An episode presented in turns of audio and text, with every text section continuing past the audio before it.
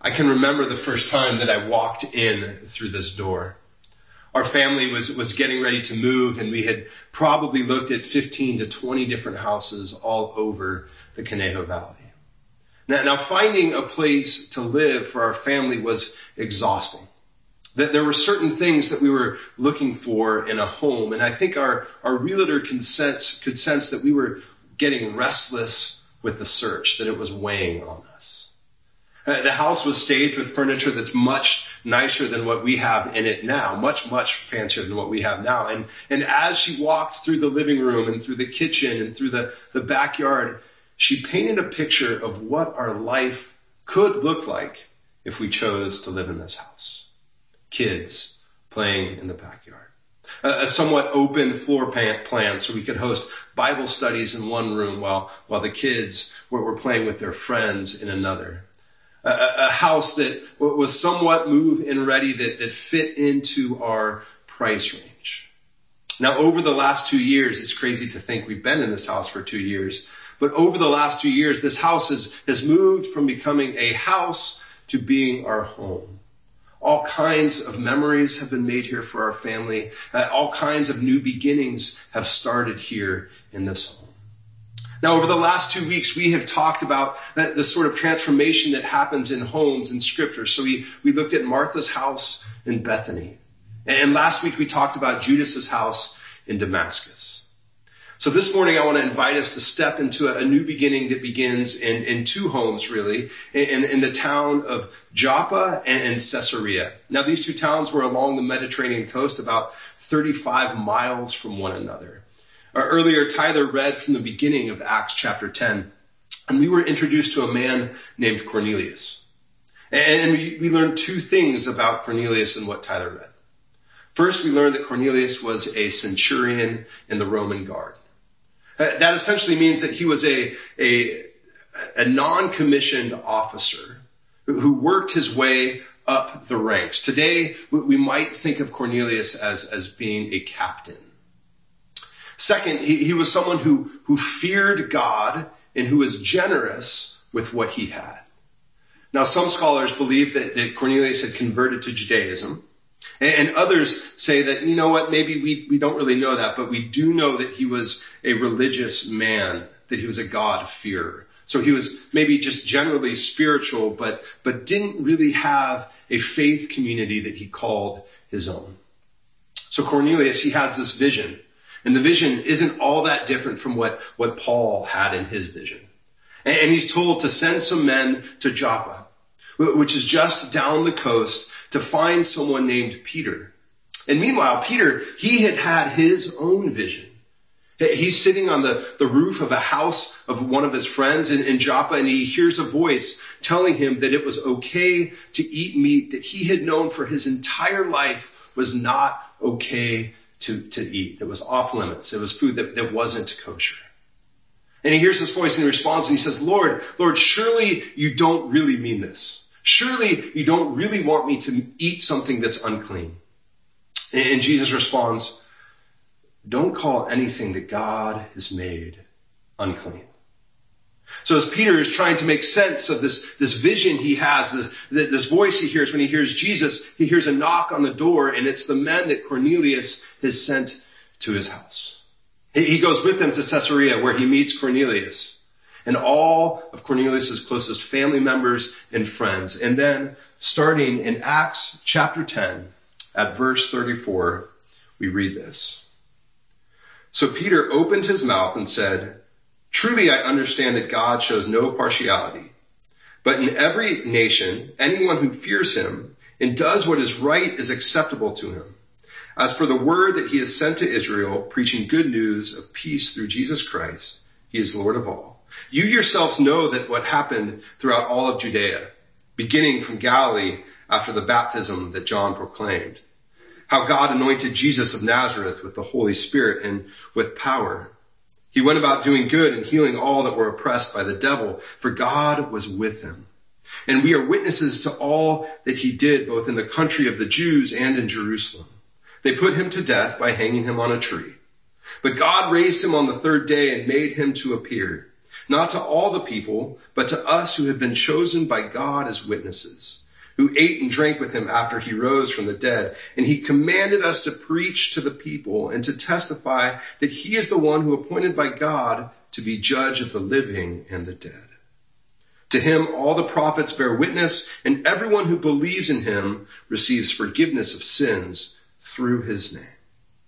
Now, while Peter was still saying these things, the Holy Spirit fell on all who heard the word. And the believers from among the circumcised who had come with Peter were amazed because the gift of the Holy Spirit was poured out even on the Gentiles. For they were hearing them speaking in tongues and extolling God. And then Peter declared, can anyone withhold water for baptizing these people who have received the Holy Spirit just as we have? And he commanded them to be baptized in the name of Jesus Christ. Then they asked him to remain for some days. This is the word of the Lord. Thanks be to God. Peter's vision begins to make sense the moment that he walks into Cornelius' house and sees his family and his friends all sitting there. He says, Oh, I get it now. God doesn't show partiality. God doesn't play favorites. It doesn't matter who you are, where you're from. If you're willing to follow God, if you're ready to follow God and do what God says, the door is open. And then he goes on to tell the story of Jesus. He, he shares the entire gospel in a matter of minutes. This is who Jesus is. This is what Jesus did. And here's what it means for you. And he concludes, everyone who believes in Jesus receives forgiveness of sins through his name. Then, we see this moment that, that kind of mirrors, doesn't kind of, it actually it mirrors uh, what happens at Pentecost. Jesus promised his disciples that they'd be witnesses in Jerusalem, in Judea, to Samaria, to the ends of the earth. And fulfillment of that promise happens in Cornelius' house. It starts in Cornelius' house. Now, geographically, Caesarea was hardly the ends of the earth. It really wasn't all that far from Jerusalem at all. But culturally, it was about as far as you could get. It, was a Roman colony that was used uh, kind of as a, a, bridge into the rest of the world. King Herod had, had built ports there. He had kind of developed it as a launching place into the rest of the known world. Now, when you visit the, ru- the ruins today, the, the colony uh, looks more like what you might find in Greece than what you find in the rest of the Holy Land. So there's a hippodrome along the water that was used for chariot and horse racing. There's this giant Roman amphitheater and there's all kinds of Greco-Roman art, uh, mosaics and, and different pillars that were used in architecture. Caesarea replaced Jerusalem as the capital of Judea when it became a Roman province. So, so in addition to being a, a, major port into the rest of the world, it was, it was this place where, where governors lived, where people of significance moved just because they wanted to, to be in a place that was really multicultural. So in some ways, it wouldn't be too far of a stretch to say it was kind of like Los Angeles or, or maybe, maybe like New York. People were always coming and going from all over the known world. Now, last week I mentioned that everyone who, who witnessed Ananias walking into Judas's home in Damascus and calling Paul brother, all of them, everybody who witnessed it was, was transformed by the event. From those who traveled with Paul to, to those who were next door neighbors. The, the same is true for Cornelius and his family. The, the Spirit falls on the house. Peter, he baptizes. He says, hey, it's time, let's baptize all of these, these Gentiles that are here. Can you imagine what it would have been like to be one of Cornelius's neighbors? What, what would you have thought? Uh, imagine that, that, you were someone who has uh, worked in the Roman guard with him, maybe. You, you knew Cornelius, but but this, how would you react? Now, the next chapter in Acts tells us that, that some of the other Christians who are there with Peter, they kind of sneak out the back door of Cornelius's house and they, they run to Jerusalem to tell all the other disciples about what is happening. Imagine you're one of them. Imagine that you're one of the, the early Christians. What is Peter doing? Is this really happening? Is it, is it even legit? Does this, this make sense? Now from that moment forward, the church would look completely different. It would function different. It would sound different. It would involve different cultures. It was beautiful and messy all at once. Now, as Christians today, all over the world, worship in our homes instead of in sanctuaries, as we learn to practice our faith and to connect with one another in new ways, I think we're experiencing one of these, these new beginnings where the church is never going to look the same as well. The, the post COVID-19 church looks very different than the pre COVID-19 church. And it's beautiful and it's messy. It's challenging and it's rewarding all at once. So the question for us this morning really is, are we paying attention to where the Spirit is moving? Are we doing what Cornelius and his family were doing that day? Are we listening from our homes? Are we willing to sit in the discomfort for a bit so that we might be transformed and see a new and different church?